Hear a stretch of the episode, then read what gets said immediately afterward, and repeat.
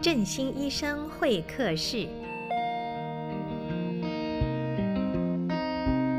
各位朋友好，哈，我是振兴医院身心治疗科，还有睡眠健康中心的毛卫忠医师。今天非常高兴能够跟大家聊一聊睡眠的问题。那我们今天最主要是会提到，呃，常见的睡眠、睡眠检查、失眠，还有睡眠呼吸中止症。当然，我们每天都睡觉啊，那也不是只有人睡觉了，哺乳类都睡觉。所以我们常常在提到睡觉的时候，大家觉得说睡觉谁不会哈？那睡得好与不好，它却相当主观。有的人睡了四到五个小时就觉得其实足够了，有些人睡到八九个小时还觉得是不是没睡饱，对皮肤不好。所以睡的时间的长短因人而异。所以我们对睡不好的定义呢，呃，会有客观跟主观的两方面的一个定义。那客观定义就是说，如果我躺到床上，我感觉到我很难入睡，多半都是超过三十分钟以上才能入睡，哈，所以三十分钟以上才睡得着，那算是难入睡。那中间醒来，比方说我上厕所啊，全身都还在睡觉，只有膀胱醒，回来之后只要半小时内能够再入睡，睡得着，睡得回去。那就也不算是有这个睡眠中断。所以睡眠中断就是我半夜醒来还要超过三十分钟以上才能够再入睡，就叫睡眠中断。那另外就是一个就是早醒啊，失眠分成三个，第三个是早醒。那早醒就是比方说我要睡到六点，但是我四五点就醒过来，没办法再入睡，这叫早醒。但是这三个方面的睡眠的这个困难，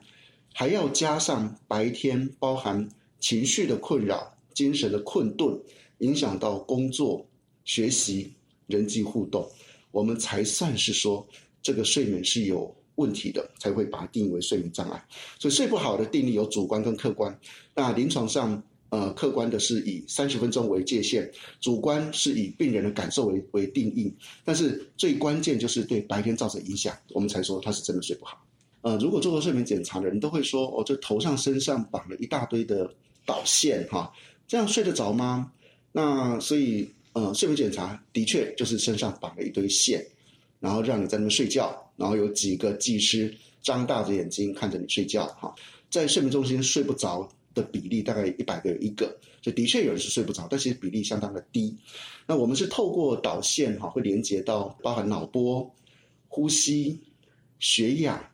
然后呃腿动啊、肌肉的这个肌张力等等这个的测量。眼动啊，等等等等，哈，大概有十几个呃频道哈，连接到我们的这个电脑那边去，所以到最后就会记录了整个晚上的睡眠，包含你有没有呼吸暂停，包含你有没有睡着，进入到哪一期的睡眠，包含你睡眠当中身体有没有踢动，这些都是睡眠检查可以看到的。那所以简单的说，就是你要到睡眠中心去做检查，你要先睡得着才行。所以失眠的病人，第一个选项不会是做睡眠检查，那当然我们有其他的这个检查可以检查失眠到底它睡眠的形态，就带上一个腕表，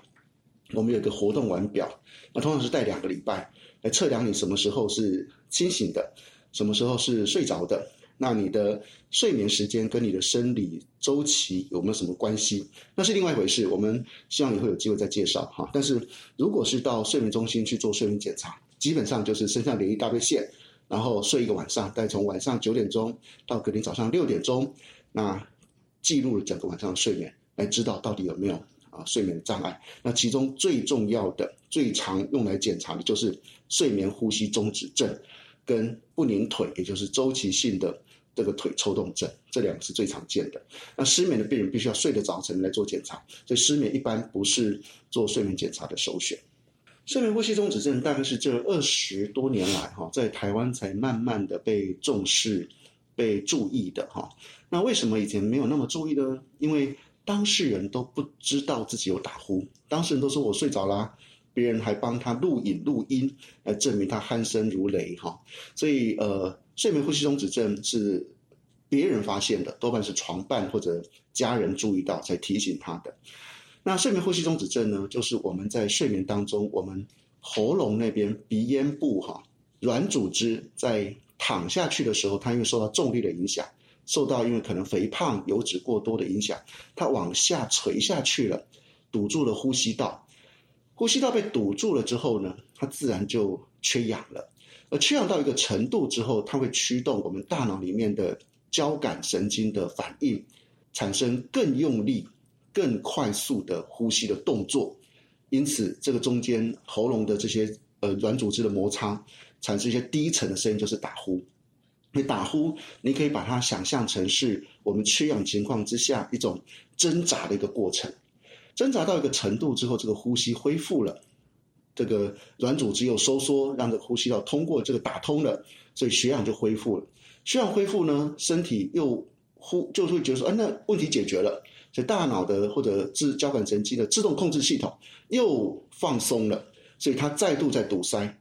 堵塞到一个程度，又驱动了交感的作用，让它再重新再收缩，再用力呼吸，所以一个晚上来来回回。变成一个持续的打鼾、呼吸暂停，然后血氧降低的动作。所以基本上来讲，它最需要注意就是缺氧，哈因为缺氧造成了整个大脑的这个神经细胞可能受损。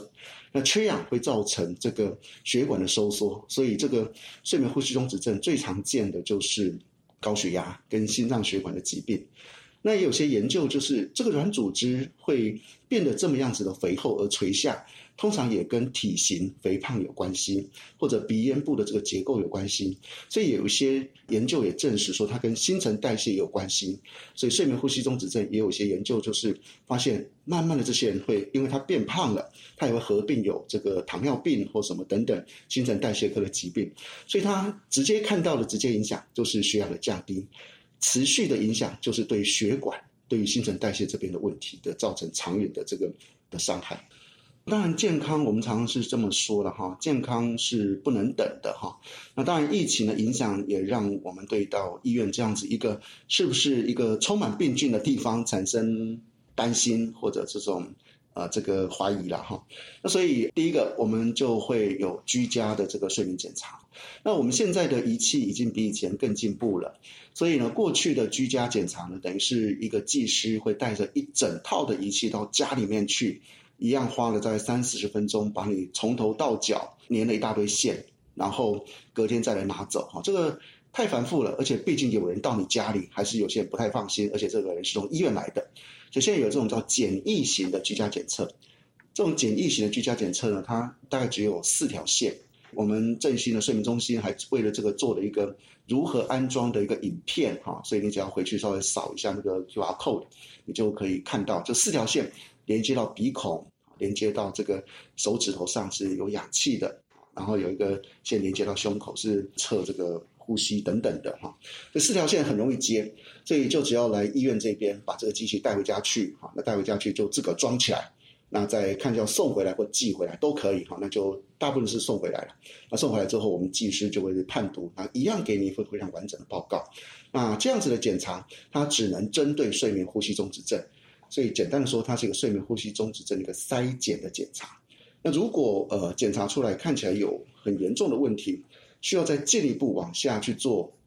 治疗，那可以再往下安排。但是这样子的一个居家检测呢，减少了呃病人必须来到医院啊，担心在医院里面有感染这样的问题。那同时呢，也让健康的问题不用等哈。这是我们振兴医院睡眠中心目前所能够提供的服务。用一个晚上的睡眠检测，能够代表我平常的这个。呃，睡眠的问题就这么一次就能看得出来吗？所以我们当然也要知道，所有的检查都有它的限制了哈，不是说只要一个检查就能够知道全部的事情。所以我们会呃，一个睡眠检查当然不纯粹只是看一个项目哈。其实我们一个睡眠检测，它第一个它可以知道到底你呼吸的状况、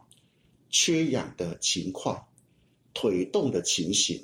深度睡眠跟你睡眠的比例等等，就是躺在床上有真的睡着的比例等等的一些相关的问题。我们还有图可以看到整个晚上睡眠的情形。所以换句话说，它的这个评估是非常广泛的，所以并不只看一项啊。这一项检查说哦，那我们一个晚上准吗？哈，那当然，无论所有的检测都有它的限制性。所以如果今天检测的结果是在边缘的。那我们的我们也会打出一份非常完整的报告来告诉你，因为你还在边缘，你的相关的数据还没有到那么严重，那或许会有一个每个晚上来做检查的差异，所以这个差异会让我们暂时可以稍微比较呃保守一点，或者说就是现在先不用治疗，那只是提醒说，好像有看到某些问题，那建议可能半年、一年之后再追踪就可以。所以大部分这种比较边缘性的产生的，就是它数据比较边缘，还没有到那么严重的，大概是会这样的建议。但是如果今天你检查结果其实是相当严重的，包含缺氧的情况，